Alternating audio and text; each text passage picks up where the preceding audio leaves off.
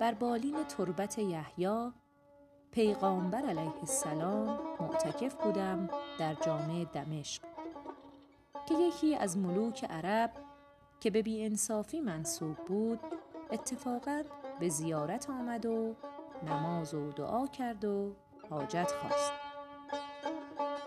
درویش و غنی بنده این خاک درند و آنان که غنی ترند محتاج ترند آنگه مرا گفت از آنجا که همت درویشان است و صدق معاملت ایشان خاطری همراه من کنید که از دشمنی صعب اندیشناک.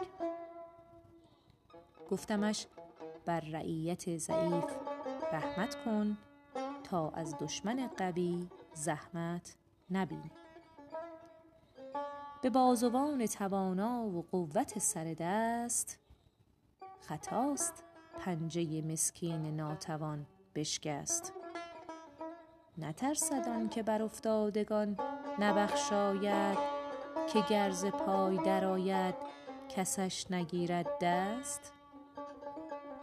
هر آن که تخم بدی کشت و چشم نیکی داشت دماغ بیهده پخت و خیال باطل بست.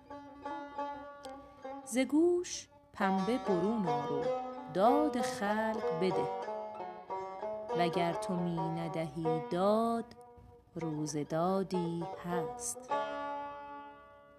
بنی آدم اعضای یکدیگرند که در آفرینش ز یک گوهرند.